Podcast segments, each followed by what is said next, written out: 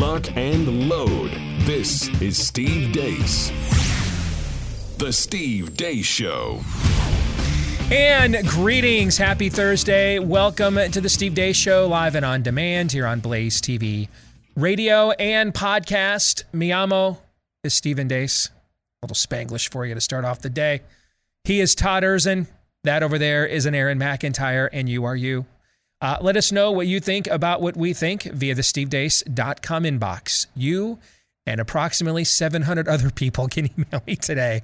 God bless you all. Steve, it's, you know what? I'm learning in this business. It's better than having nobody email you. Fair? That's a binary choice. 700 emails a day or nobody. Which do you think you prefer in this line of work, I'm guessing? The former. Yes. That is definitely a lesser of two evils argument we can get behind, right? Yes. Email us, Steve at SteveDeace.com is the email address. That's DEACE. Like us on Facebook, where you may, for example, even this morning, see the return of hashtag Facebook approved takes. You can also follow me on Twitter at Steve Deace Show. Look for me as well on MeWe, Parler, Gab, and Getter. MeWe, Parler, Gab, and Getter. And then finally, get clips of the show that are free of censorship and free to watch at Rumble.com/Steve Deace Show. My understanding, there was a massive merger yesterday. Our colleague Dave Rubin, a couple of years ago, he launched his own social media platform. I think it's called Locals.com, right?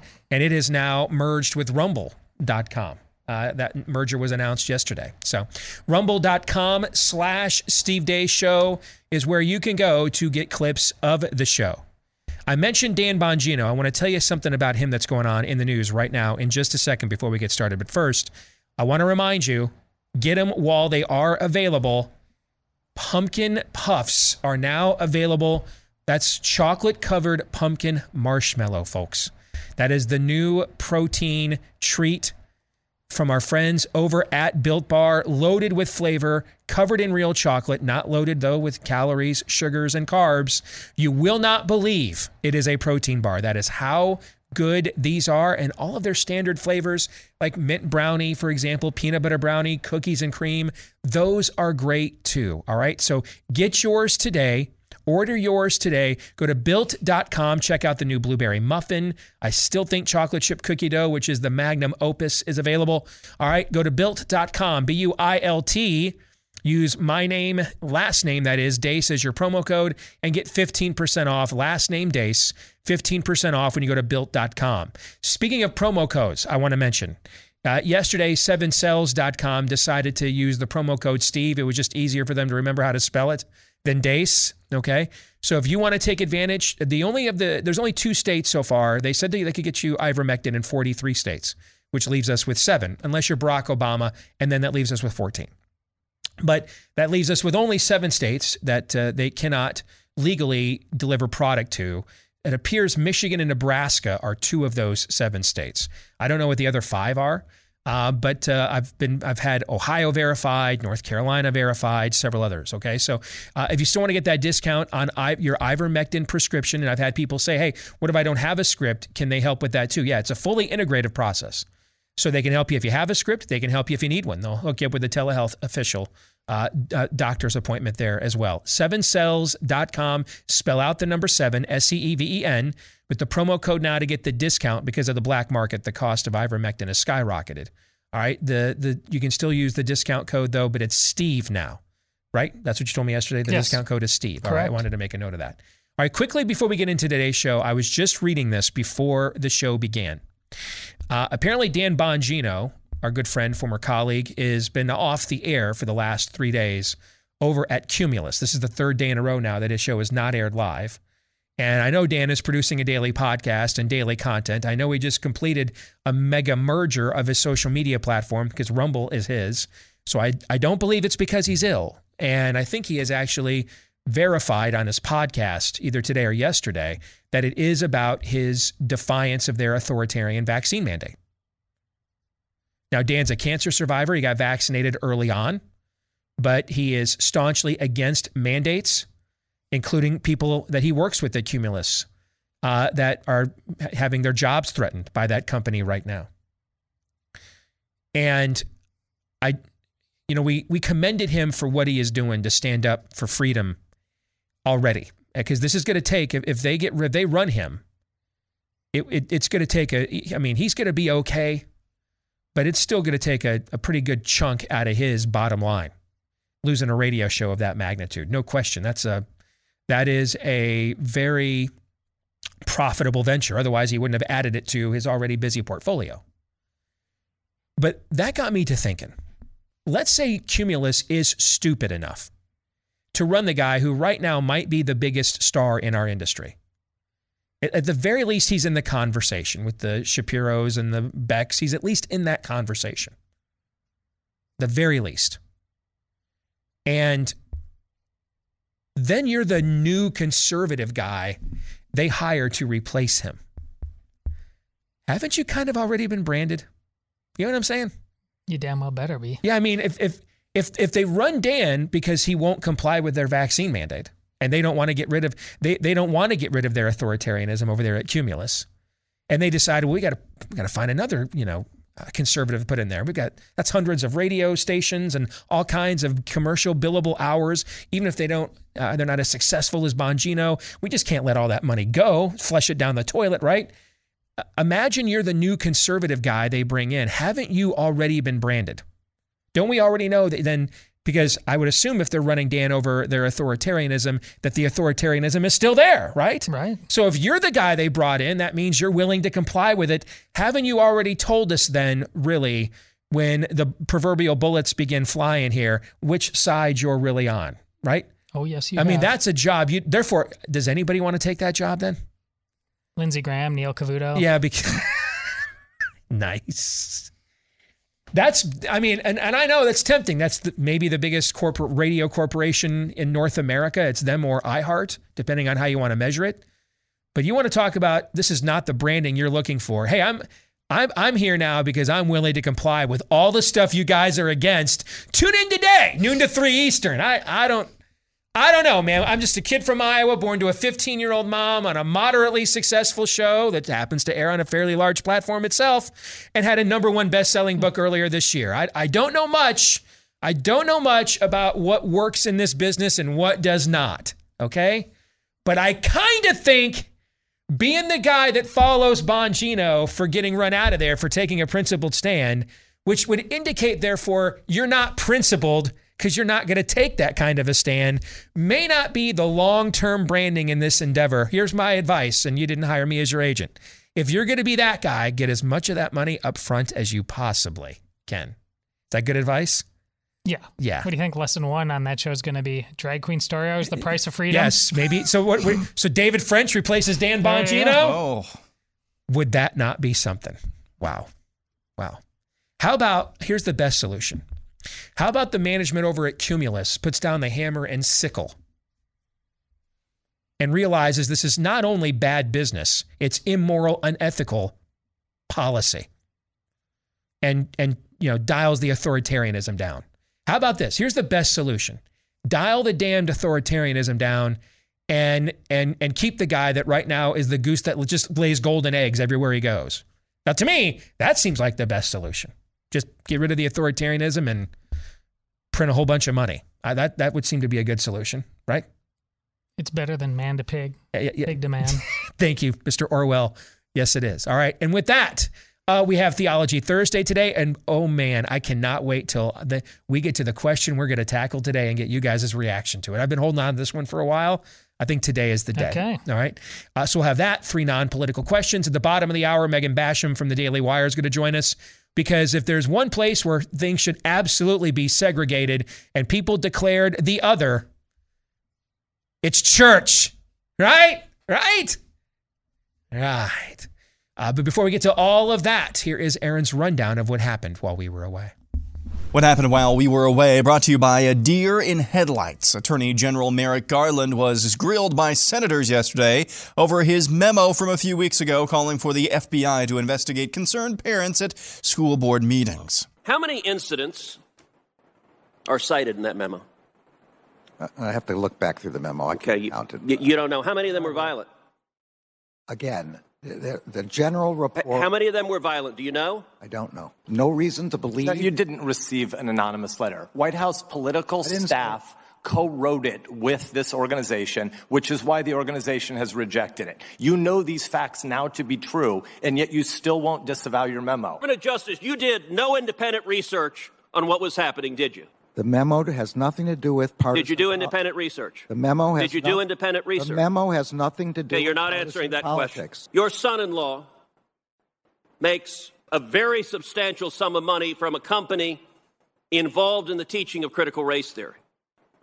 Did you seek and receive a decision from an ethics advisor at the Department of Justice before you carried out an action that would have a predictable financial benefit to your son-in-law?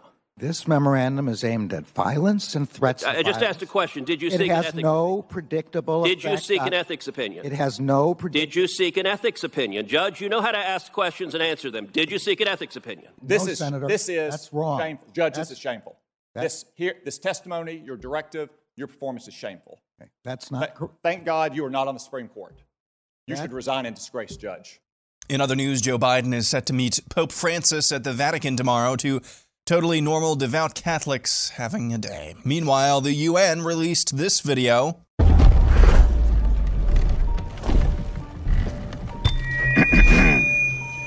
Listen up, people. You're headed for a climate disaster. And yet every year, governments spend hundreds of billions of public funds on fossil fuel subsidies. Imagine if we had spent hundreds of billions per year subsidizing giant meteors. Something I missed from earlier this week. CDC Director Rochelle Walensky says last year's frontline heroes will be the first to the gulags. So we believe it is very important to get these people vaccinated. There is a plan, should these people not want to be vaccinated, towards education and counseling to get people the information they need so that they are feeling comfortable in getting vaccinated. According to the researcher extraordinaire who goes by the name of Gummy Bear on Twitter, for every COVID death per million prevented by the vaccine, there are over 100 cases of myocarditis detected. This is based off of data garnered from a meeting briefing document from the Vaccine and Related Biological Products Advisory Committee meeting earlier this week at the FDA.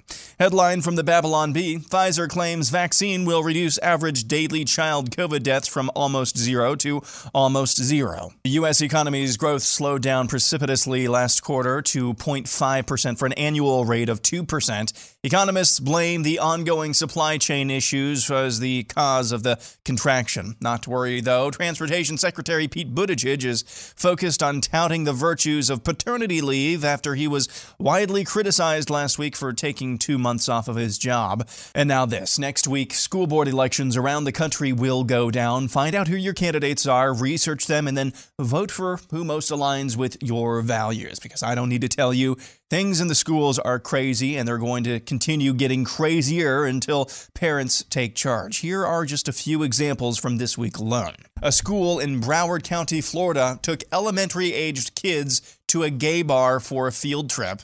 Keller Independent School District, among others, has a comic book depicting gay, ostensibly underage pornography that students of any age can check out from the library. This teacher on TikTok. I'm a non-binary elementary school teacher, so here's how I talk to my students about pronouns and such. Hi, my name is Mix K.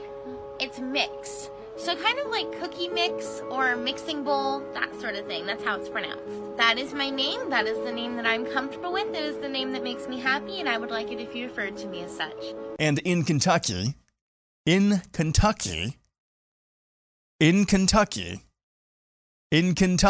Hazard High School is under investigation after a recent homecoming assembly featured girls in Hooters costumes and boys dressed in lingerie giving lap dances to school staff. In Kentucky, this was not something apparently the school was ashamed about, as the school board itself posted the photos of the assembly on their Facebook page before deleting them. And finally, for the last couple of minutes of the montage, something that doesn't suck. CBS News recently discovered the patriarchy, and they like it. Not many good news stories begin in such a bad news way. It happened last month here at Southwood High School in Shreveport, Louisiana. Plagued with violence. Over the course of 3 days, another fight. 23 students arrested for fighting. Massive police response to Southwood High School. But strangely, there hasn't been another incident since. perhaps in part because of this most unusual crisis intervention team. Nobody here has a degree in school counseling. No. No majors in criminal justice. No. Your qualifications are? Dads. We decided the best people who can take care of our kids are who? For us. So Michael Lafitte started Dads on Duty. We're out doing what we do for our babies. A group of about 40 Southwood dads who now hang out at the school in shifts. Let's go. Today, any negative energy that enters the building has to run a gauntlet of good parenting. What's going on, buddy? You moving fast. I like that horse. I immediately felt a form of safety. We stopped fighting, people started going to class. How could that be? You ever heard of a look? A look? Dads have the power to do that? Yes.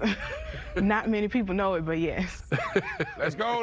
But it's not just the firm stares and stern warnings. Let's make it to class, my son. It's also the dad jokes. They just make funny jokes like, oh, hey, your student's untied, but it's really not untied. And they hate it. They're so embarrassed by it. And it's that perfect mix of tough love and gentle ribbing that dads do so well that has helped transform this school. The school has really just been like happy, and you can feel it. Which is why the dads plan to keep coming to Southwood indefinitely. Because not everybody has the father figure at home. Or a male, period, in their life. So just to be here makes a big difference. Do you think you stumbled onto something here? Absolutely. Yeah. And that's what happened while we were away. Just to be here makes a big difference. Just to be here makes a big difference. Makes a big difference. I think of all of the times in the last year and a half, especially, we have seen one singular woman try to defy the spirit of the age horde coming over the wall. And imagine if we had more men who realized, you know, just to be here makes a big difference. Just to be here makes a big difference. Imagine if I didn't have any more emails from women. I can't get my husband to take his mask off. I can't get my husband to go speak to the school board. I can't get my husband to speak up. Just to be here makes a big difference. Somebody sent me a note the other day when we were talking about the schools question again and why I didn't grill you about having your kids over there at the Carlisle, Iowa schools. And I said, maybe you're new here. We've actually had this conversation about 10,000 times previously on the show. But I said, I mean, Todd is omnipresent in that school district. I mean, at this point, they got to give him a parking spot. You know why? Because just to be here makes a big difference. Just to be here. See, the schools can actually be the battleground for a culture war. It's just not your kids fighting it on your behalf. That's weak and cowardly. There it is. Your kids are not the foot soldiers of a culture war. You are to protect and defend them and their innocence. It's you, Dad, who are supposed to fight this. You. That's your job. Because just to be there, just to be here, makes a big difference. Just to be here. Aaron's montage brought to you by our friends over at Patriot Wine, where they have some of the best winemaking in the world. 90-point wine. That's a vineyard at 9 vineyards that are at 9,000 feet there in the Andes Mountains in Argentina. Families that have been at it for over 200 years, and they know what they're doing, and we can attest to it. We've all tried it.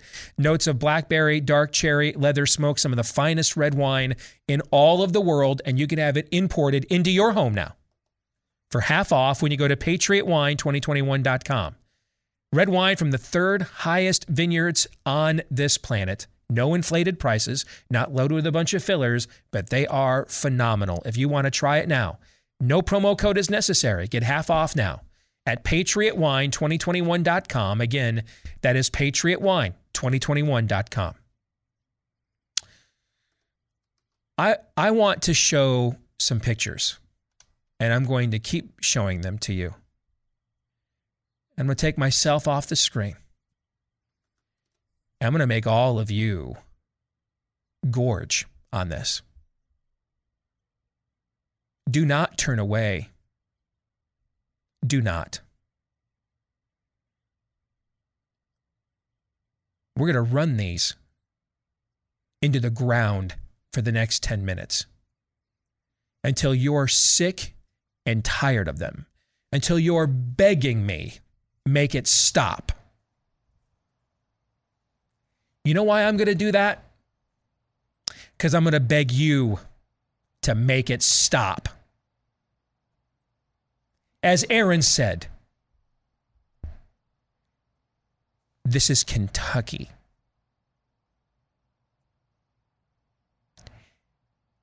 This is Kentucky.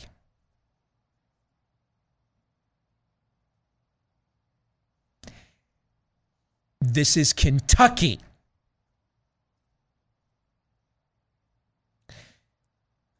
It's Hazard County, correct? Yep. Okay.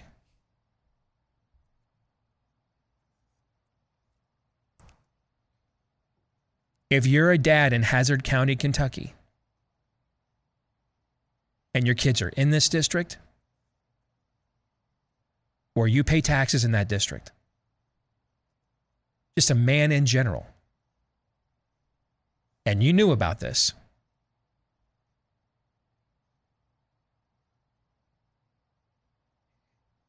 and you are not contemplating right now how to peaceably rain fire down on this district for this filth, for this objectification of the children that they were so happy about, they put it on their Facebook page. I had this emailed to me several times last night, by the way, from people around the country who did not believe the story was true, because it just can't be true. This can't be true that this happened in Kentucky. And then they actually went and found it on the school district's Facebook page and realized they're proud of this.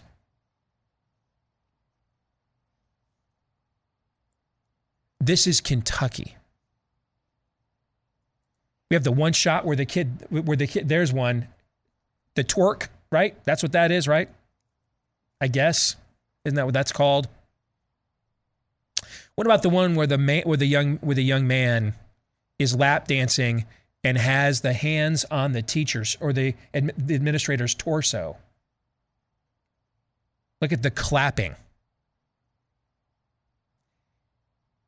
This is vile. This is disgusting.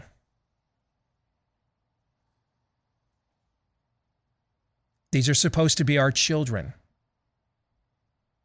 Don't turn away. Don't turn it off. You haven't earned the right to turn it off. You haven't earned that right. You need to earn the right to turn this off by turning it off, if you know what I'm saying. Earn the right to turn this off. Turning off Blaze TV won't solve anything.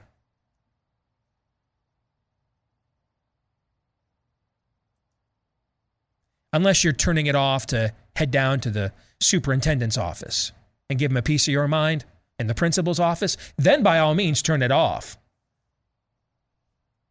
But don't turn it off because you're disgusted. Well, I don't live in Hazard County, Kentucky. Here's the thing. If this could happen in Hazard County, Kentucky, it can happen anywhere the rest of y'all live too. Kentucky. Kentucky.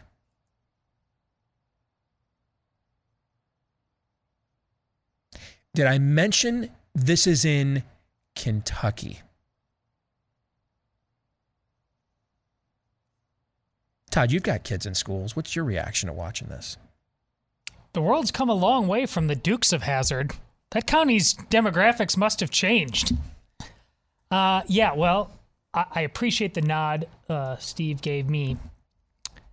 and more importantly, my wife, who's now in the ring for school board. And this exact argument was made. Many people at the recent school board forum wanted to say, this wouldn't happen here. 5,000 people live in Hazard, Kentucky, by the way. That's it, 5,000. I'm sorry, go ahead. No. So we are, my little exurb, Steve calls it, semi-rural exurb, it basically is this place. It is a moon in the orbit of the largest city in Iowa, Des Moines. And so, yeah, of course, Steve's point is exactly right. And that's really, outliers, disgusting things happen everywhere.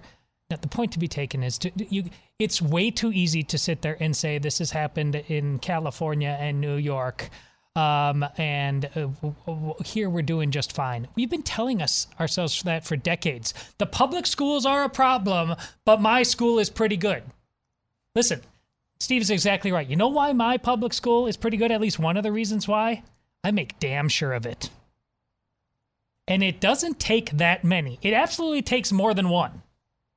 But people know who I am, and increasingly people know who others are, because they gain strength from seeing courage. They absolutely do.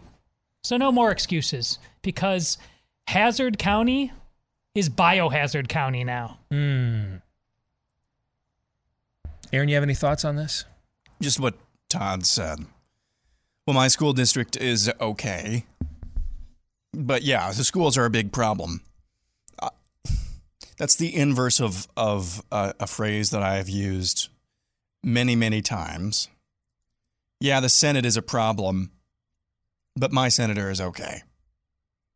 Somebody keeps voting for Mitch McConnell. Yeah. This is Appalachia, guys. Okay. Somebody kept voting for John Boehner. Somebody keeps voting for John Cornyn. No. When do we take this personally? That's what we're asking, right? Is this a personal affront to you, just on a human level? Because if it is, a lot of you will say, yeah. If it is, then what are you going to do about it? A mother in this district, there's a story at the Blaze this morning, is trying to defend this. And she did on a local television station. Her name is Holly Lane.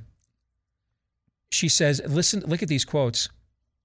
Quote, it's been taken completely out of context. There are only photos being shown on the internet, no videos.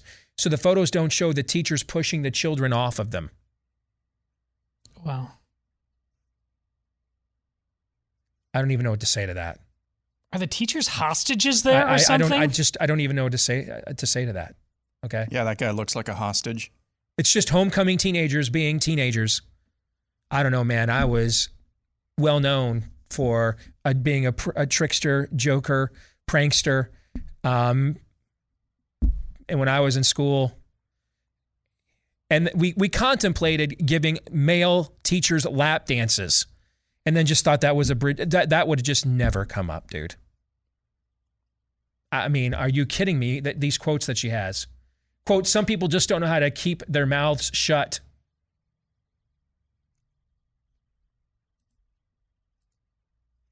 I don't even have to meet Holly Lane. I don't even have to meet her. I guarantee you, she's the first woman that shows up if your kid shows up at school without a mask. Guaranteed. Put my paycheck on it. Guaranteed. Yep. Guaranteed.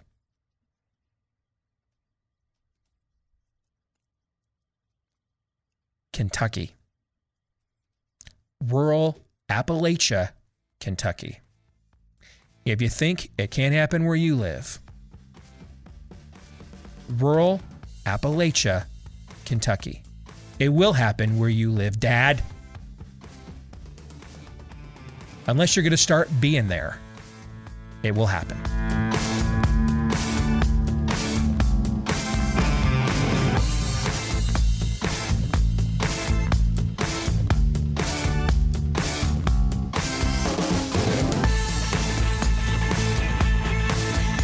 You know, you hear a lot of talk about variants, masks, vaccines these days, but not a lot about, changing your lifestyle. Like I mentioned to you, the study out of Israel yesterday where one of Israel's hospitals did a study and found that more than 1 in 4 of their COVID hospitalizations that were vitamin D deficient, 26%, ended up dying once admitted. Only 3% of their COVID hospitalizations that were vitamin D sufficient died. Anthony Fauci's done interviews with Jennifer Garner, Matthew McConaughey, where he's talked about how essential vitamin D is. It's one of the supplements that he actually trusts and uses. And yet, where was all the public awareness campaign about vitamin D for the last year and a half, with seasonality the number one driver of COVID surges and therefore COVID killers? Nowhere to be found. Anything that does, there's a well-known antidepressant now that is showing positive results for as a COVID early treatment. I sent it over to my wife this morning. She's like, oh yeah, we all know about that. I'm like, well, be prepared for it to be completely discredited here in about 3 to 4 weeks. Why do you like horse paste? Yes. Yeah. Okay. That'll be brain paste, zombie paste. Who knows what that one will be? Okay. Well, this is why you want to look at products like Field of Greens, because this kind of preventative health stuff, folks, it absolutely works. Field of Greens is loaded with real USDA organic fruits and vegetables packed with things like antioxidants, vitamin D, other vitamins, etc., that support both heart health, immune systems, more. And it's packed with 18, not just one, 18 clinically researched essential fruits and vegetables. 1 scoop in any water-based drink. This is how I start my day every single day. 1 scoop in any water-based drink, stir it up, and right there you've got a full serving of fruits and vegetables. That's more than the average American gets an entire day, if sadly not longer. All right, so if you want to give it a shot, they've got multiple flavors that taste great. Go to BrickHouseSteve.com, get 15% off of your first order with the promo code STEVE at checkout. Again, that's BrickHouseSteve.com with 15% off your first order with the promo code STEVE at checkout for Field of Greens. Well, the Daily Wire has been doing some fantastic work recently. We had Luke Rosiak. I think that's, did I get the last name right? I always forget what the last name is, so thank you. Who, in my opinion, ought to be nominated for a Pulitzer for what he has uncovered there in Loudoun County. And now he's on to Fairfax School District there in Virginia as well. And then there's the piece we're going to talk about now by Megan Basham over at Daily Wire. She joins us today here on Blaze TV Radio and Podcast. Megan, it's a pleasure to meet you. Thank you for joining us. How are you? I'm good. Thank you for having me. It's great to be here. So you've got a piece up that my only surprise is that it took this long, given the current state of the American church. That's my only surprise, is that it held out for this long, because if there's anything that people want to go to church for these days, it is some good old-fashioned segregation. Tell us about the story. Right. Well, it's funny you mentioned that, because I actually started kind of tracking this story. I mean, I would say back in late August, I started getting emails here and there from people going, I'm hearing all this stuff about secular employers issuing mandates, the government issuing mandates, and we're talking about, will our churches help us get exemptions? They're like, well, I know my church isn't going to, because they're instituting mandates to come to church. They're instituting mandates if you want to be a missionary. So I started getting messages like that, and some of them were for some very well-known churches. Tim Keller's church in New York City, Redeemer Presbyterian, has instituted a segregation policy that if you are unvaccinated, you are asked to sit in the balcony while the vaccinated may sit on the floor of the sanctuary. So someone at Redeemer private messaged me. They said, I don't want to give you my name, but this is really upsetting to me. Same thing happened with the International Missions Board of the Southern Baptist Convention. Some people messaged me privately and said, we're missionaries. Our sons are teenagers. We have looked at the research showing that they face a higher risk of hospitalization from the COVID vaccine than they do from getting COVID. So we don't want them vaccinated. We're pretty upset. We're working through this. But I just started getting a lot of messages like that. And that tipped me off that, gosh, nobody is looking at this issue in the church. So I, made it my business to do a deep dive on why churches are doing this and where this love your neighbor messaging is coming from, that's the only way to love your neighbor is to get vaccinated. How many people do you know? Did you get an idea how many people are sitting in the balcony there at Tim Keller's church? Because the number should actually be 0. The first time you're ever asked to do that should be the absolute last time you ever walk through the doors of that place, in my opinion. Yeah. And, you know, that's a really good question. I did not look into what their numbers would be, but I think that's something that maybe deserves a follow-up to find out, okay, how many people are sitting in the balcony right now because they're not willing to show their proof of vaccination. Now, to be fair, Redeemer Presbyterian is operating on the honor system here. They have said, we're going to take your word for it, but a lot of other churches are not. I covered a church here in Charlotte, that is another very well-known, large conservative, theologically conservative church. They instituted a mandate in their children's ministry. Now, again, children face very low risk from COVID, but they said in order to show love to the children in our ministry, the staff there needs to be vaccinated.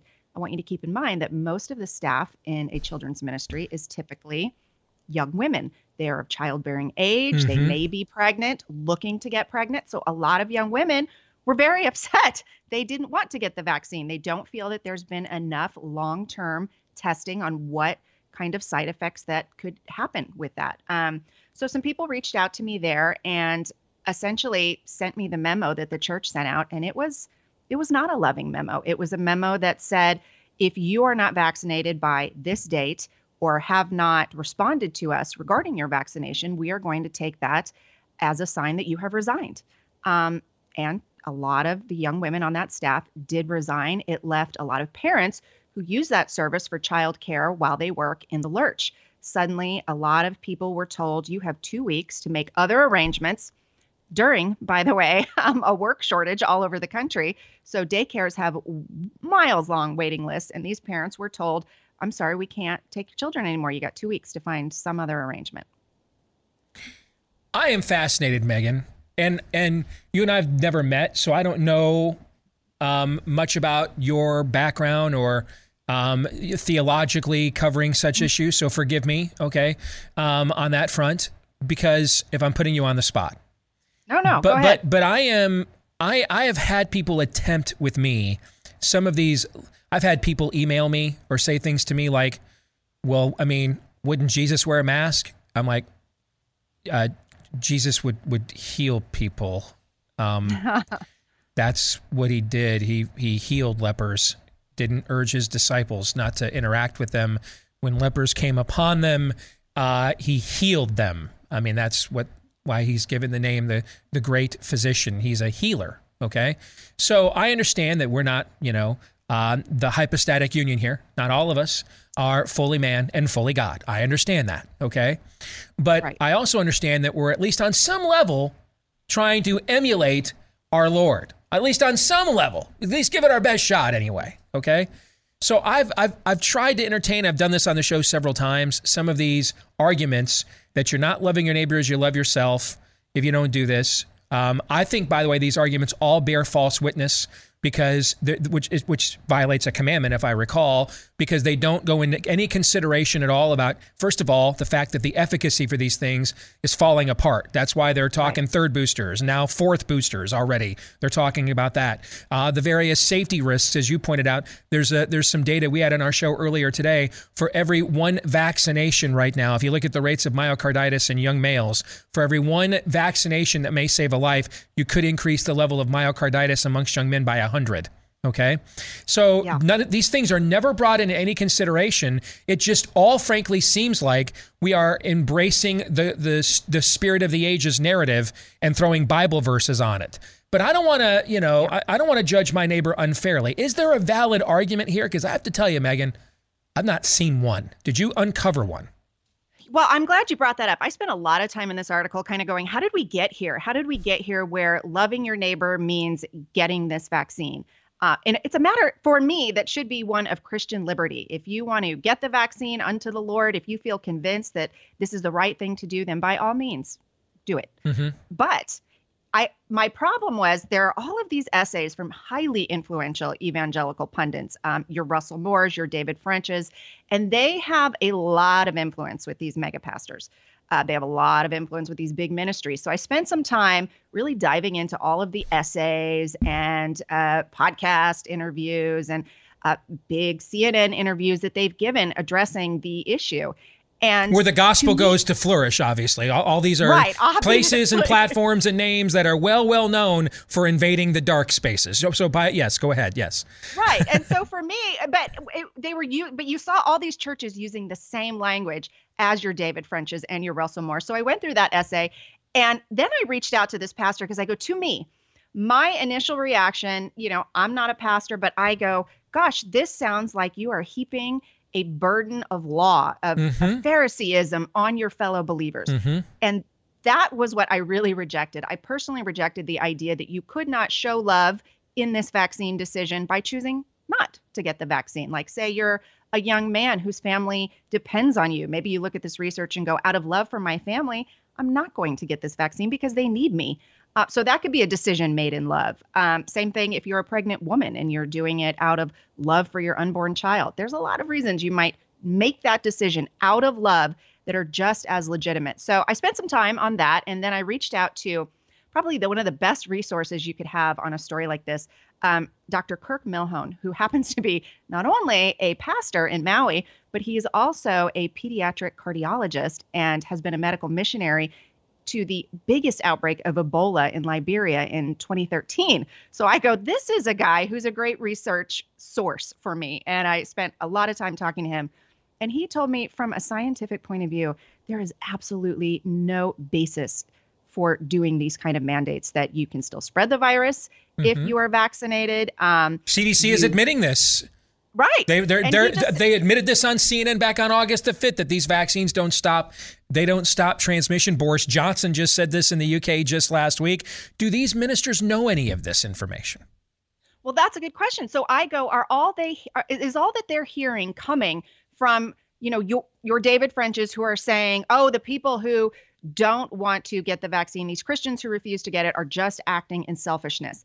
I'm going, are they hearing guys like, I don't know, a guy who also happens to be a cardiologist and also a pastor? And so he basically told me, look, there is no scientific rationale for this. I see no theological rationale for this. The only rationale I can see for this is social, that they want to please men, not God. That's my fear as well. And, Occam's razor is usually the most direct or simplest explanation is the truth. When you try to provide grace and see it from the other point of view, I just don't think the arguments stack up. And one of my favorite parts of your piece, I think it's Phil Johnson is the name of the of the minister that you speak to, that I think really comes back with a very smart but convicting theological answer. Tell our audience about what he compared this to. Well, I mean, Phil Johnson just talked about, in Romans 14, this is one of those, should we eat or not eat? Let each person be subject to his own Lord. Why should you be judging another servant? And I have to go back to look at the piece specifically, but, I had some great back and forth conversations with Phil. And he essentially said, this is kind of a James 2 situation where they are showing favoritism for sort of socially progressive, in some way, people who have signaled, I've got the vaccine, I'm a good citizen, so we're going to seat you down here, or we're going to welcome you into the church, but we're not going to welcome you, or we're not going to seat you in the favored space. I mean, that's something that James 2 directly commands us not to do. Right. So that's pretty serious stuff right there. And Phil also, by the way, just pardon me for a second, he references the Galatians 3:28.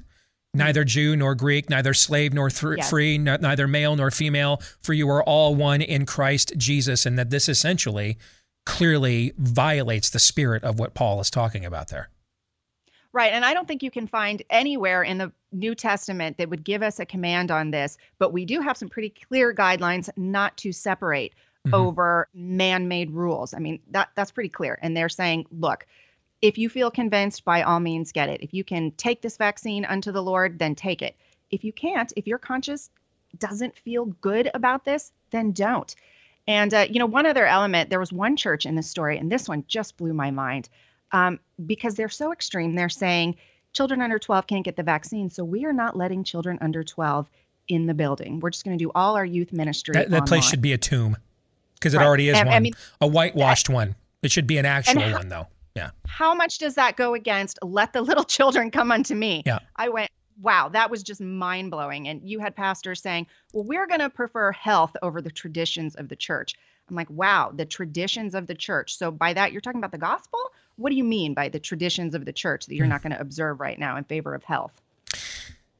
You know what? He's right, though. I mean, those folks in the first century had no experience with plagues and disease whatsoever. What do they know, right?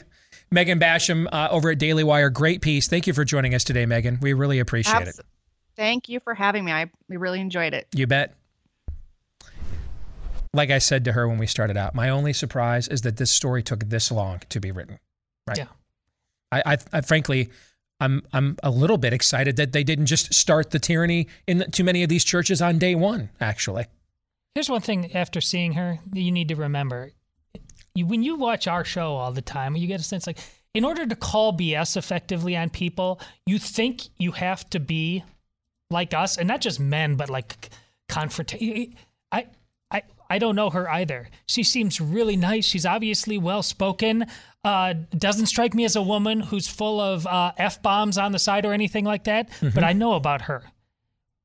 She knows the squealers. You know, she when she smells BS, she's just the same as us. Like, yeah, no, I don't really care about being nice today. We're calling this one out. God bless her.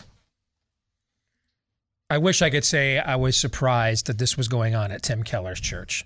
Oh, no. No, and in true Tim Keller passive-aggressive fashion, Aaron, it's the tyranny's on a volunteer basis. So I can escape actual scrutiny for imposing what it is I would really like to do and still maintain my evangelical street cred, right? You know, Bella, my wife, read the John Piper piece last week before we talked about it on Theology Thursday.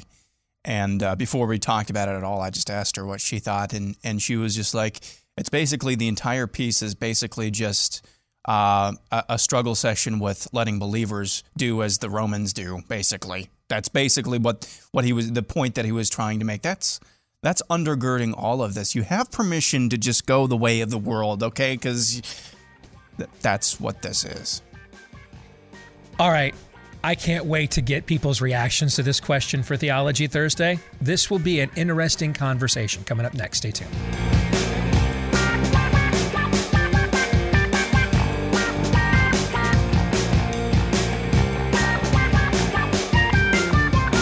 Back with Hour 2, live and on demand here on Blaze TV, radio, and podcast. Steve Deace here with Todd Erzen, Aaron McIntyre, all of you. Let us know what you think about what we think via the SteveDeace.com inbox.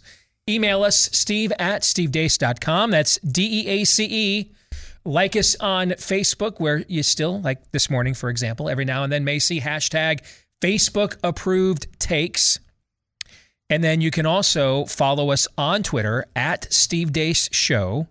That's DEACE, or look for me on MeWe, Parler, Gab, and Getter. And then finally, get clips of the show where you can watch them for free, and they're also free of censorship when you go to Rumble.com/Steve Deace Show. Again, that's Rumble.com/Steve Deace Show. And if you are a podcast listener of the show, we appreciate you. Please show your appreciation for us. Leave a 5-star review if you wouldn't mind, if you like us, that is. Hit subscribe or follow. Those things help the show to grow. So many of you have done this already. Thank you to each and every one of you.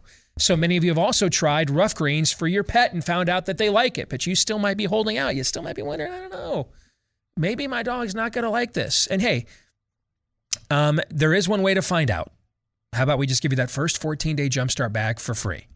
See if you don't see a difference in your pet in 14 days or less when we put those vitamins, minerals, nutrients, probiotics, antioxidants that were stripped out of your pet's store-bought food before it ever left the factory, for the same reasons they're stripping that stuff out of our food these days, because of mass distribution and consumption. That's why we take so many supplements. Now there's one for your pet. It's the green powder from Rough Greens. You mix it in with your pet's food, and if they're anything like our dog Cap, they love it. But maybe yours, you're not so sure. He's a little more finicky. Well, find out. We give you that first 14-day Jumpstart bag for free. You just pay for the shipping. But that first bag is on us when you go to roughgreens.com, RUFF, that's how they spell it, roughgreens.com, or 833-ROUGH-DOG. And again, that's the number, 833-ROUGH-DOG.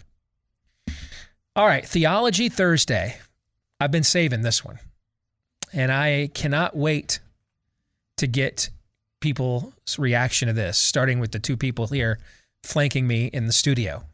All right, you guys ready? Let's go. Now watch, this won't live up to the... You're saving it for the right mood, your right mood, our right mood. Yeah, yeah. All? Yeah, and... So you guys know how this works. We get tons of theological questions or suggestions of things you want us to discuss on the show, and we have so many of them now. I even created a folder in my email that's just Theology Thursday stuff. So in the last couple of weeks, there's been something burning that I had to address. So I came in with an agenda of what I wanted to talk about for Theology Thursday, but that's not the case all the time. In fact, it's actually not the case often that I'm like, hey, we're doing this next week. And so I wanted to have a group of organic, spontaneous issues, questions, dilemmas from the audience.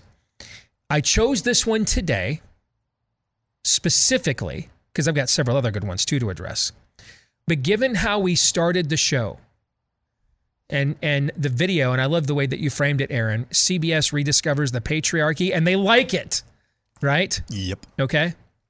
Today, so I've been holding on to this one for a couple months now. So, but I think today, given the conversation we had first hour, today's the day to address this one. Ready? Ready. Okay. I'm not going to use this individual's name. They didn't ask me to withhold their name. I'm just going to choose to do it just to be on the safe side. Now I'm interested. That's yeah. All right. And you guys didn't see this. Aaron didn't have the camera on himself. When I said that, he literally sat up straighter in his chair. He's like, okay, I'm paying attention now. I'm not going to be on my phone. All right. Here we go. This is a question this person writes. I have been struggling with for the better part of a year now. Input from the three of you would be greatly appreciated. I met my wife when I was 28 and she was 25. That was 4 years ago. Our relationship moved along fairly quickly as we were both upfront and vocal about our intentions of looking for a mate from the get-go. Before we moved the ball further down the field to marriage, we had multiple conversations about our desire, or rather lack of desire, to have children. We agreed then, and still agree now, that our home will remain free of sleepless nights, dirty diapers, sticky fingers, juice spills, and hair pulling. My moral dilemma is that my choice to not have a child is rooted in selfishness and wavering faith. You see, on one hand, I believe that to be a good parent, you need to start from a place of wanting to be one. And I perceive that to be an all or nothing type obligation. There's no question that it's easier to not be a parent than to be one. We'll remain more financially sound. No need to worry about the potential of an ill or mentally challenged child. Truthfully, the list of reasons why not to reproduce goes on for a while. God provides. He puts nothing in our path which we cannot handle. He is good. We were made in his image. If I believe this to be true, can I also then not want to have children? I love mentoring. I coach soccer. I've coached 8-year-olds, college players, every age in between. I love being an uncle, a fun neighbor, and big brother to children in my community. That's the charity. I love it. But the risk factor severely diminishes when the child is not my own, when my responsibilities are limited to merely hours in a day. Thank you for your honesty. So, first of all, did this live up to the hype? Yeah. All right, Aaron, I'm going to start with you because you just seem almost giddy to address this. Man, it's without going into the motivations, you thanked us for our honesty in writing this, right? That was his word. Those were the words at the end of the email, correct? Actually, I looked at another email. Now that I look at his, I'm sorry, I got so many. All the best, thanks, guys. That was another email that said, thanks for your honesty. My bad. Well, I'm going to be honest. All the best, thanks, guys. This one ends. I'm going to be honest with you regardless. The reasons that you gave for not wanting to have kids, no sleepless nights, sticky fingers, dirty diapers, those are not selfless reasons. On its face, Now, those are the only reasons you gave. It could be something deeper, like a desire maybe to adopt, but I didn't hear that in that email.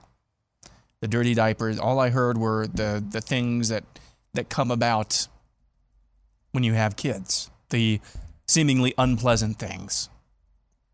You know, Bella and I were just texting this morning. We have this method to help Ben sleep, and it involves mimicking sounds that the baby hears in the womb.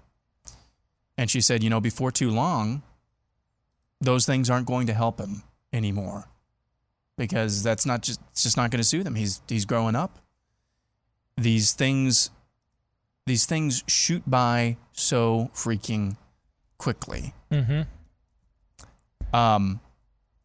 It has been a struggle to get Ben to sleep on a consistent basis. The first couple of weeks, Bella and I didn't get very much sleep at all. Like everybody told us that we wouldn't. Instead, it was a lot of wah, except a lot higher pitched and just ear splitting in the middle of the night. That was not pleasant. But you know what? Now that it's in the rearview mirror, both Bella and I are like, whoa. This is going by a little bit too fast now. Now he's only 10, 11 weeks old. The dirty diapers bit.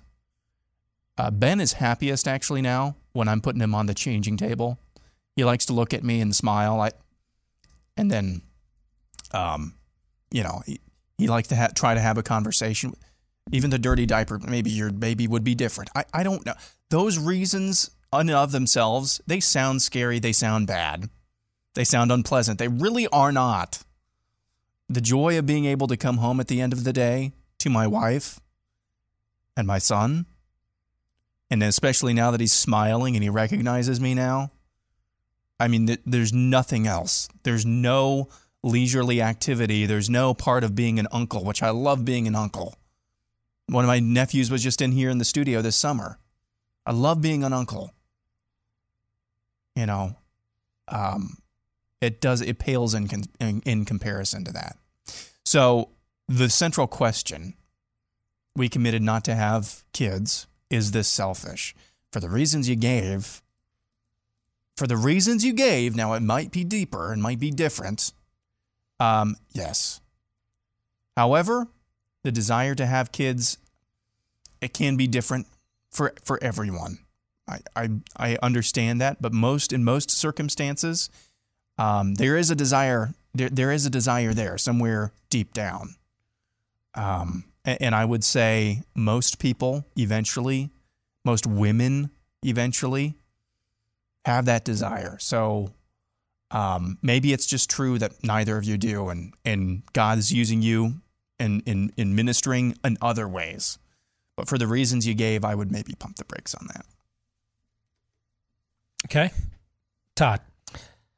When people don't know me that well, or don't know what I do or something like that, and they start to go in talking about religion or politics, and you can tell they're used to thinking they hold court or something like that, or just an environment where no one says anything, and this is about their esteem. I usually give them some sort of like verbal permission slip. I was like, okay, I'm happy to talk about this, but if you want to talk about it, I'm going to talk about it on my terms. And so I'm just giving you a chance. And otherwise, we can just talk about anything you want to, but it's important that you understand that. Now, you're sending this letter to us, man. So, like, that's implied. I mean, you got to know. I mean, I don't feel bad. I just don't feel bad at all. Is this your version of don't get in the ring with Mike Tyson if you don't want to get hit, right? Because I hear you. Okay. And listen, I've got all kinds of friends I love to this day. I know they think diametrically opposed things from me. So your thinking is God-killer stuff. It is deeply, deeply, deeply unhealthy, and it prevents you from understanding the most core and fundamental truths of the universe. That may not be your goal, but if you want to, you can't think the way you do about life.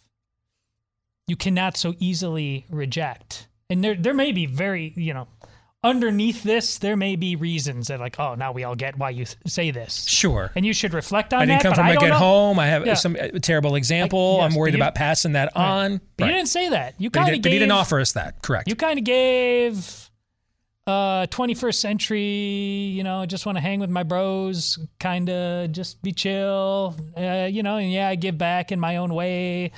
Man, it's just you have been given the opportunity to have the power of God to create in your image. It's a gift that you don't deserve, and you were given it. And to simply deny yourself of that and call it knowledge is sprinting away from the good, the true, and the beautiful. You think you know, but you simply don't, and you simply can't. Having children, people of faith tend in multiple religions tend to have more children than secular, and that's increasingly so. But it just doesn't go in one direction. I believe in God, therefore my command is to have children. Mm-hmm. There's that too, but it works in reverse. I've been given eyes to see and ears to hear about the things of God because I had children, and engaging in that dynamic and expecting myself to be a man in a new way as a father. I could talk about this all day, but man, you're trying. You can't beat this Kobayashi Maru, man. Don't waste time thinking you can. It doesn't mean race out and have a kid tomorrow or anything like that. And obviously, if you had this pact, hey, that's your pact. That's tough to overcome. This is your way of like, I need some advice on how to rethink this. I don't know what it is, but you there's no there to what you're saying. And coaching your buddy's soccer team or whatever, that's not the same. You can keep trying to pound that square-shaped peg into that round hole. Nope, never gonna work. It's a good word from both of you. So I'm going to start from the back and work my way to the front, if that's okay. I was driving home just the other day, actually, and our neighborhood, and we've lived here now for 15 years, and our kids, for the most part, have gotten something that neither Amy and I had. Amy's dad was 101st Airborne. She was born in Nuremberg at the time, West Germany, traveled all over the place. You know, my dad, Dave worked construction, and in the 80s, in some areas, the economy was coming back quicker than it was in others. And so we'd often move where the construction business was booming. So both of us were very transient as children, and we both wanted to provide a place where the kids, you know, this was the home we grew up in, and you know, we know the neighborhood and those sorts of things. And driving through it yesterday or a couple days ago, and all the leaves and stuff are changing, and it hit me that this will be the first. Last year I didn't get to take anybody out, but Noah was still within the age group to trick or treat, and that didn't feel quite right. I mean, I always took the kids out together. Originally Anna by herself, and then Zoe came along, and then Noah, and then take them all together. It was one of my most favorite nights of the year. We'd have a ton of fun. And this is the first time since like 2002 that that's not happening. And it felt like a piece of me was like missing. It's the best way I could explain it. This year, I have put rules down for Christmas. We're not buying anybody any gift cards. Because now the kids are older. I just want a gift card to this place or gift card. No. Mom, I'm shopping for gifts.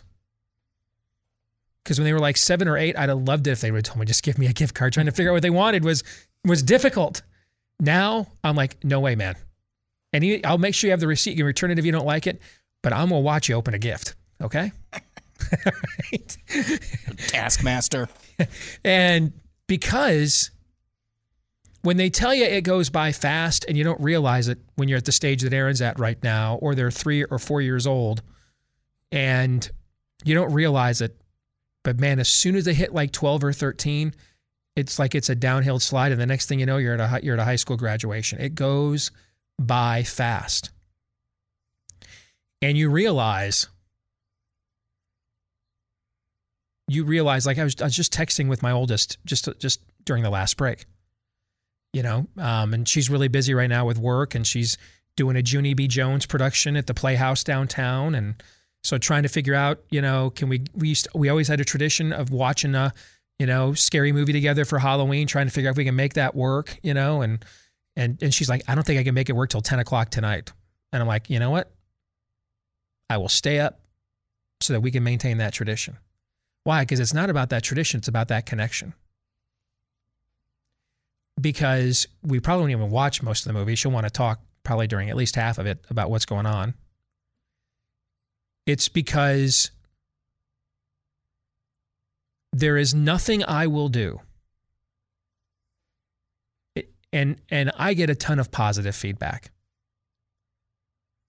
And I'm very grateful for all of it. And if you're a parent and you're one of the people that have sent us positive feedback, you're going to completely relate to what I'm about to say. All of that positive feedback, all of it, multiplied by 1,000,000, does not even come close to the purpose and meaning that I receive from the blessed opportunity to mentor, raise, and love those kids. It doesn't even come close. It's not. It's a totally different meta level.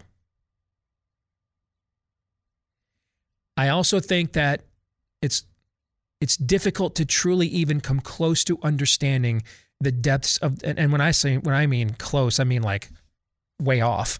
But that's better than zero.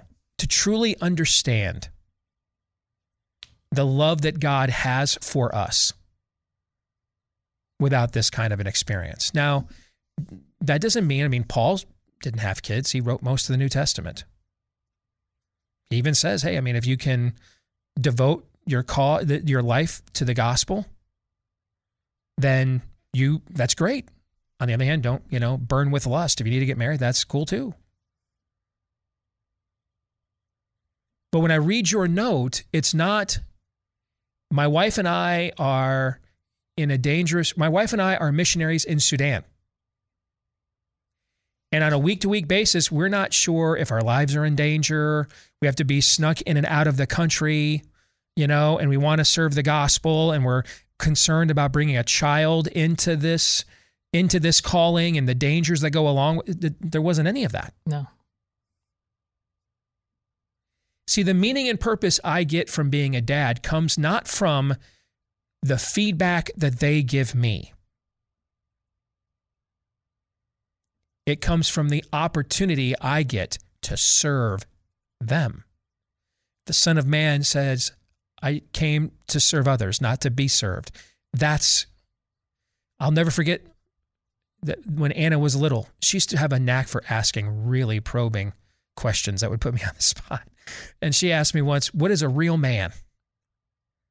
And I hesitated for a second, and I finally blurted out this answer. A real man is somebody that does what he knows is right, even when he doesn't want to do that, because he loves the people he's doing it for more than he loves himself. When I read your note, brother, you're selling yourself short. You're not cheating a kid. You're cheating you. You are putting things in your life that you think provide scratch some of the itch of masculine leadership that you have. And you think that's satisfying because because you exercise some of your gifts to help other people, and I commend you for that. But then when the time comes that the difficult periods of this sort of equation emerge, that's your tap out. Now, it's in those difficult periods that you emerge. The men of this era, we have two, and hey, I was born to a 15-year-old mom. She didn't want to have a kid. She ended up being a great mom. She didn't want to have a kid. And you're never ready, and there's never enough money. I don't care if you're Hunter Biden cutting a new deal with the Chinese Communist Party. You're never ready, and there's never enough money. All right? So just go ahead and accept that going in, number one. But the men of this era, as guys, we have two issues because of the failure of too many of the men in the previous era that should have been known as our dads. And it's their job to model this for us. And here's what it is. As Francis Schaeffer once put it, our God is too small. And we have put upon ourselves the bigotry of low expectations. My first year coaching youth football, there was a young man on the team. And it's that age, too, where the bigger kid is supposed to be the best athlete at everything, right? He was the biggest kid. But it was clear that no one had challenged him. Like, you're more than this. You're better than this. So he was a big kid. Everybody assumed he was good at sports, but his fundamentals and everything, no one had taught him. It's just way off. I made him my pet project. And I challenged him the entire time in ways he's never been challenged. I made him my pet project. And one of the reasons I did it, because my son played on the team, and I wanted him to watch me do this. He was the youngest kid on the team and the smallest at the time. We get to the end of the year. I'd been working with him. The other kids would roll their eyes and mutter under their breath when I'd have him, the big kid, play quarterback at practice because he wasn't any good. By the end of the year, I thought he was good enough that it was time now to throw him in the deep end of the pool. Time for him to man up. Time for him to accept the responsibility that his size is going to foist upon him when he walks into a room. Much will be expected of him. He better be ready to accept that. I put him in at quarterback. It was a struggle at first. By the end of the game, we won the game, and it was great. A week or two later, his mom came up to me, beyond thankful at what I had done. It was just assumed he couldn't be more than this. It was just assumed he couldn't do any better. I talked about that Jordan Peterson special I watched earlier this year. The young men who are crying to this man because he's telling him, clean your damn room and get a job. Basically, the stuff that dad should have told him a long time ago. And no one had done that. And now they're realizing, you know what? Pornhub ain't the same as a girlfriend or a wife. What is the point of, what am I doing here? I want significance. I have no idea how to achieve it. I have no idea how to acquire it. And so now I've got all these instincts and all these desires, but they're completely channeled in destructive ways. And I'm a menace to myself and everybody around me. Now they've got a fulcrum meaning, and they're crying to Jordan Peterson like he's the Apostle Paul. My friend, you are selling yourself short. You were meant to be so much more. The amount of fear in that note. See, I don't think it's dripping with selfishness at all. Oh, man, I think that thing is just oozing fear. I smell fear. I will fail. I can't do this. And if I fail, others will fail with me.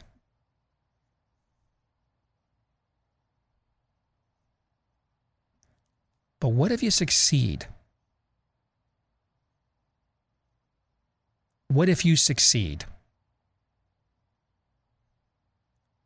As men, we work too hard to cover our weaknesses from the world.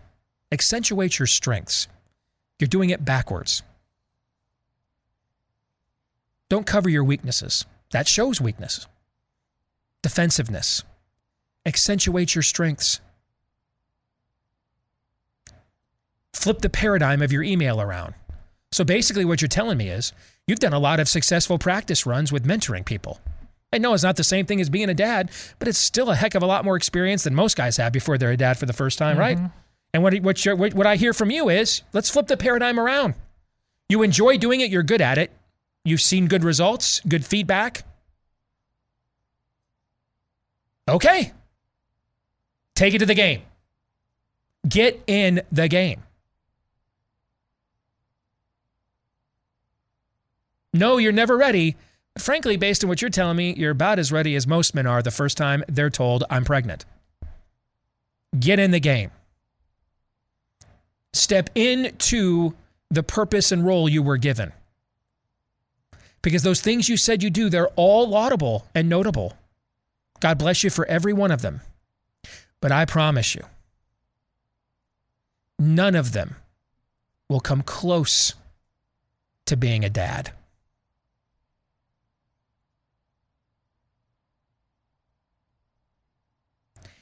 Don't fear failure.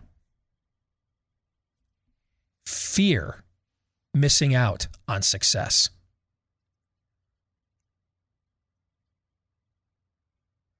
Be afraid of the cost of not taking the chance. Not the cost of failing if you do. Otherwise, you're that dude with the mullet and the no regrets tattoo across his chest. Okay? Good note. Yeah.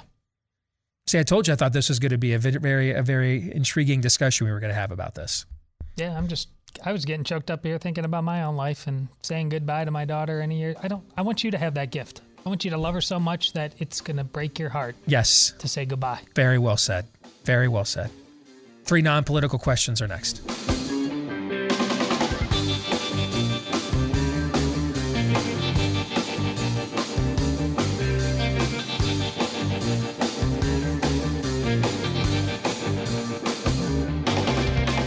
All right, back here on the Steve Deace Show. I'm going to give you a little preview of the overtime here in just a second. But first, let me tell you about Sweat Block, because we've all been there. There's never a good time to be sweaty in public, especially now, you know, with the cooler weather. Fall is here, winter just around the corner. You don't have any excuses now. If you're sweating on that first date, if you're sweating for that public speaking engagement or that job interview, you can't say, oh man, I was running late, ran in here and it's so hot outside. Yeah, you're out of excuses this time of year. You won't need it though. If you check out Sweatblock, their antiperspirant wipes, they're stronger, more effective than most clinical antiperspirants out there. Just use them to wipe your pits down before you go to bed. Go to bed, get up the next morning, shower, do what you normally do to get ready. You should be good to go for several days before you have to do it again. And if you want to know, hey, why don't they just sell a deodorant? They do. And it's a fantastic deodorant, by the way. I've used it myself. They've also got some really good deodorant lotions that kind of help you with some of those more sensitive regions that can sometimes be a little difficult to dehumidify. So if you want to give it a shot today, get 20% off when you use my last name Dace as your promo code at sweatblock.com. Promo code Dace at sweatblock.com. So I have a correction on something I need to make in the overtime. Now, our typical MO here on the show is when we have to correct something we had previously said or done is to do it like right off the top and address it, right? Mm-hmm. Why am I going to do this in the overtime today? I'm going to explain why. All right? And then I want you guys to tell me if the fact I chose this method of doing this is justified when I tell you why I chose to do this or not. Okay? You have never been more cryptic about anything. I feel like we're being what's going on. Set up here just a little bit. None. It's actually not even that big of a deal. Okay? I was right about the question in Theology Thursday, right? Sure. This is not that big of a deal. Okay? It's not. But there's a method to the madness here. Okay? And it's because it's one of those examples where even when you're wrong, you're still right. And do the people who don't want you to be right, do they really want to call you out for being wrong on this? Because even by doing so, it would point out that you're right. You see what I'm saying? No, sure. You don't. But you'll get it. Don't get me wrong. I like the pageantry. I just want to make it clear I have no idea what's going on. I've been working on a little bit more on my theatrics and presentation recently. Is that going well? Like, it's going well. Alec Baldwin practicing in a mirror, but the gun's not loaded, so that's good. Yeah, you're like Ra's al Ghul would be proud. All right. So if you are a Blaze TV subscriber, good news. You'll get your cryptic fulfillment later today. We will record the overtime for you right after the show.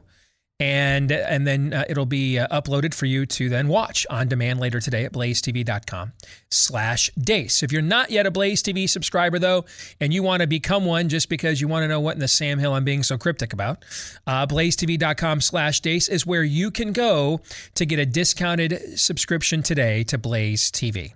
All right, let's get to three non-political questions. We all have questions. Who am I? Why am I here? Where am I going? Who am I? A search and a question of identity. Why am I here? A question of meaning and purpose. Where am I going? Question of destiny. Some better than others. What sort of morality or proto-morality would you expect to find in a chimpanzee troop? Injecting some levity into the demise of Western civilization. It's three questions on the Steve Deace Show. You know, when you think about it, that little clip of Richard Dawkins in the Three Questions intro, just on its own, completely out of context. What kind of morality or proto-morality would you expect from a chimpanzee troop? It's a great quote. Question number one. What is the most, or what is the best rivalry in all of sports? College, professional, all levels. Most underrated, most overrated. So a three-part question. All right, so what's the best? Yep. And then what's the most underrated and what's the most overrated? Army-Navy is the best. Was it last year where it was that super low-scoring? Yes. Muddy but the game? Previous year, no, it was 2 years ago in the snow. 2 years ago, yeah. And that HD presentation and everything by CBS, I think they won an Emmy for their production of that game. I mean, it was just, I mean, it was Shakespearean to watch it. It was phenomenal. Army-Navy's the best. Michigan, Ohio State's the most overrated, and it's not even close. I mean, you're going on we're in the middle of a second decade that it is not a rivalry. Okay, I mean at this point it's Michigan, Minnesota. All right, for the little brown jug from the early 20th century. So Michigan, Ohio State is way overrated, way too much attention on it. I mean Purdue has more wins over Ohio State this century than Michigan does, and the century's 1/5 of the way through. Army-Navy's the best. Michigan, Ohio State's the most overrated. And you know what, man? I'm going to represent here locally. If you like this show, then you should devote at least, you got to at least pour one out for the Cy-Hawk rivalry between Iowa and Iowa State.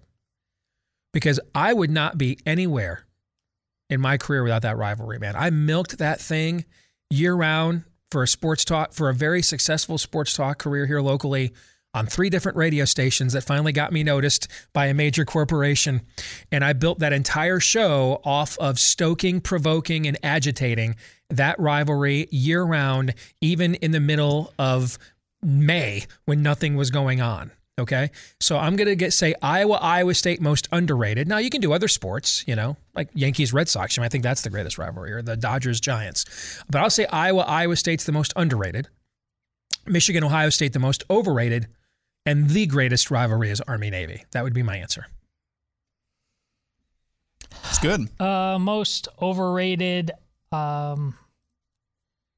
This is not gospel, but it came into my head. And we're in the middle of college football, but because one team isn't upholding its end of the bargain, the Red River Shootout is like.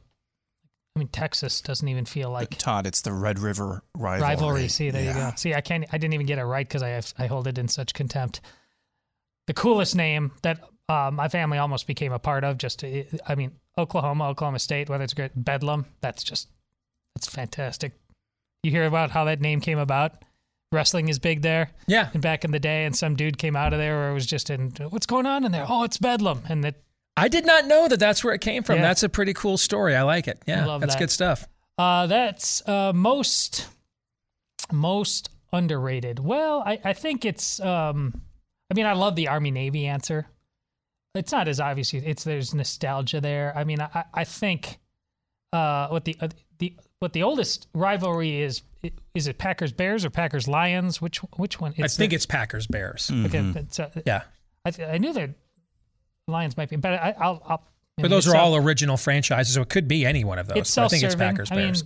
Just everything about Packers, you know, that small town and being one of the oldest franchises and going back. And I loved the uniforms y'all wore last Sunday. Those were freaking awesome. Yet those have been buried in a closet for 2 decades while we play in the older puke navy blue brown helmets. Oh, yeah, we could wear those. To me, I thought those should just be your uniforms, but put the G back on the helmet. Oh, so but make those your uniform. And when Rodgers busted out with the I Still Own You against the Bears a couple weeks ago, that's fantastic stuff, man. That's good stuff. And best rivalry. Listen, remember. Okay, I'm gonna offend the ugly American, but like, just pound for pound worldwide, it's probably like Manchester City versus Manchester United. I mean, even Steve knows that. Like the rowdy, the way those crowds love their soccer in the Premier League. I mean, it's nuts. I'd say the best rivalry. It's got to be the Iron Bowl. Alabama-Auburn every single year. There's always juice in that game. The most underrated rivalry is the Egg Bowl, Mississippi versus That's a good call. And the Iron Bowl is a good call for best rivalry, too. Those are both good ones. But, that one, the intrastate, intra-conference, I think intra-division rivalry of the Egg Bowl. Yeah. That's a great one.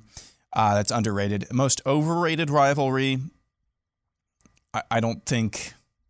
I'm in college football mode right now, but I would say any rivalry in the NFL right now. Is there really a rivalry in the NFL right now where it's like, oh, these guys really hate each other? So Raiders-Chiefs was a big thing for decades, but maybe it's just because not much of one in your generation now. Maybe maybe it's just because recency virus on the mind. No, there's a recency virus going around too, brother. Maybe it's just recency bias on my part, just because historically Ravens-Steelers is probably the closest thing we have to a nasty rivalry in the NFL, maybe. Yeah, that's true. And Ravens, anybody in their division except for the Bengals, probably. So yeah, Steelers and Browns. So I would say most NFL rivalries are the most overrated. Do you remember? I mean, when it was like Cowboys, Eagles, Jimmy Johnson against Buddy Ryan. Yeah. And, oh, my goodness. That was hardcore. Bounties on heads and everything else. Yep. I mean, guys, if you want, you just got to put up with probably one too many F-bombs. One of the greatest Twitter accounts out there is Super 70 Sports. All right? Yeah. There's just an old school curmudgeon, okay? Yeah. And the stuff that he puts out there about the way that this sport was played, and gosh, we sound old now, but that Twitter account is classic of classic sports takes. Yeah, good stuff. Yeah, there's too much. You're not allowed to be a character in a fun way. I mean, that great story about Catholics versus convicts. Yes, where Lou Holtz tells his team leave Jimmy Johnson to me. And there's the fight in the tunnel, and the police are called, and they go back into the locker rooms, and Notre Dame players thought, we disgraced the school, we went thug you like Miami, we're going to get yelled at, and Lou Holtz comes in, he goes, men, I only have one thing to say after that spectacle. Leave Jimmy Johnson to me. All right? It's so great. And he makes me look like Andre the Giant. I mean, Lou Holtz said that. Yes, he literally was a leprechaun. Yes, he's fantastic. He was. Still is. He's still with us. Yes. Next one, a little bit more serious question. What's your Mount Rushmore of candy bars? Oh, Reese's Peanut Butter Cup? This is a trap. That is not I didn't even get it out of my mouth. That's what he wanted. Yes. That's not what I wanted. I wasn't even thinking about this. It's not a candy bar. Remember that fight we had for like a whole show? Is it in the shape of a bar? Okay. No, it's in the shape of a cup. Okay. Reese's Peanut Butter Cups. Good old-fashioned plain Hershey's would be there. 100 grand. Because it's a mixture of like 2 candy bars I really like, Milky Way and... so I like it so much I can't even think of it. Blue wrapper with the Rice Krispies in it. What am I thinking of? I just had a total brain fart. But whatever that candy bar is, that the crunchy one with the little Rice Krispies. Nestle Crunch. Yeah, it's a mixture of Nestle Crunch and Milky Way. So 100 grand bars are there. Plain old Hershey's chocolate. Reese's Peanut Butter Cups. And you can get this at the movie theaters, chocolate chip cookie dough bites. Those would be my, those are my four right there. Those are not. Cookie dough is not candy bar. Okay. Nice. I will go, I also, Reese's, I will go with Caramello. I will go with whatchamacallit. And ooh, there's a throwback. And I like also, it. I didn't know what you were talking about, but Nestle Crunch, especially, like, I'm not a big sweet guy, but like the Blizzards, the Nestle Crunch is like the perfect foil for vanilla ice cream. The crunch in there, that's so, yeah. Good pull on the whatchamacallit. I like that. My Mount Rushmore is bacon cheeseburger, Long Island iced tea. Insufferable. Long walks at the beach. Yes, thank you. Long walks at the beach. And fake bulge. And the number two. Yeah, that's my Mount Rushmore of candy bars. No, mine is Butterfinger, Snickers. Those just destroy my teeth, man. Snickers, Mr. Good Bar, which is basically a Hershey's with peanuts in it. Mm-hmm. And then just like the Payday or any nut roll, basically. That's my Mount Rushmore. All right, before you do your final one, let me tell everybody about realestateagentsitrust.com. If you are getting into this real estate market during these very, very unprecedented times. Bing. Indeed. Make sure you go in with an agent you can trust, that you can trust to come in, take charge of your situation, but remember that ultimately it's about you and what you need, and so you're ultimately in charge, and then comes with a fully vetted track record of success as well. Now, where would you find such an agent? Well, thankfully, the name is pretty self-explanatory. Kind of says it all. Head to this website, realestateagentsitrust.com. Again, realestateagentsitrust.com, just about anywhere you want to go to or get away from here in the U.S., we can probably find you a real estate agent that will do the job. Realestateagentsitrust.com, started by Glenn Beck and his associates. Again, check it out, realestateagentsitrust.com. Final question. What recent, within the last 3 months, or upcoming in the next 3 months, movie or TV show are you most looking forward to coming out? And it can be streaming service for the TV show, of course. Here in a week, Yellowstone Season 4 is coming out. Yep, looking forward to it. I've got to think. What do I even know that is coming out? I'm trying to get caught up on last season of The Flash, and man, I got to tell you, it's bad. And I mean, I love that show, but but last season, what I'm seeing so far is bad. You know, so could next season maybe be better? Hawkeye looks interesting to me on Disney Plus. What about the Book of Boba Fett? The Book of Boba Fett. I was just going to say that. Yeah, that might be number one on my list, actually. That might be it. Spider-Man? You have to tell me about it. Spider-Man is coming out in December, right? Or November? I thought we were just doing TV shows. No, TV shows and movies. Oh, movies? Or movies. Oh, then it's Spider-Man Far From Home is number one with a bullet for me. Yeah. When is that again? December, right around Christmas. My girls can't write. They love... What is Tom Holland calling it? Spider-Man Endgame? They basically just pull. Yeah, that's what he's calling it. So we just pulled out all the stops. The amount of fan service in this, he's saying we pulled every stop out. It's a, you know, it's a wish list of like what they did with Endgame. It's a wish list of anything that a lifelong Spider-Man fan has ever wanted to see is what they're billing it as. So that's number one with a bullet for me. I think for me, I'm looking forward to that one as well. I'm looking forward probably the most to the Book of Boba Fett because I loved The Mandalorian and anything in that vein. If it's from the same creators, you know, unfortunately Gina Carano is not going to be around in this one, but I think the Book of Boba Fett should be good. That's it. All right, that's it. Again, I'm gonna make one of the more unique corrections I've ever had to make, and I'm gonna explain it to you in the overtime here. That we're going to record right now. As soon as we go off the air, we'll record it. It'll be uploaded later today at blazetv.com/Deace. Until then, back at it again tomorrow, noon to 2 Eastern, here on Blaze TV, John 3:17.